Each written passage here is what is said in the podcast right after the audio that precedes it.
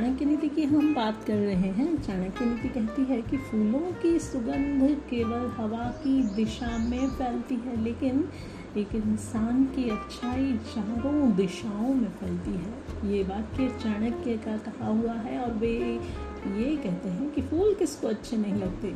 दोस्तों, शायद ही कोई ऐसा होगा जो फूलों की खुशबू को पसंद न करता हो, लेकिन फूलों की सुगंध केवल हवा की दिशा में ही फैलती है। अर्थात हवा जिस दिशा में जाती है, फूल की सुगंध उसी दिशा की ओर प्रयाण करती है। लेकिन दोस्तों, एक अच्छा इंसान और उसके अच्छे काम और उसकी प्रतिभा, टैलेंट चारों दिशाओं में सभी को पता चल जाती है। अतः एक अच्छे इंसान के दिल की खुशबू हवा की मुमताज नहीं होती। दोस्तों, इसीलिए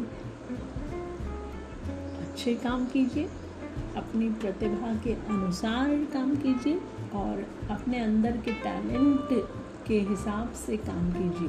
फिर देखिए आपकी दिल की खुशबू किसी भी हवा की मोहताज नहीं रहेगी।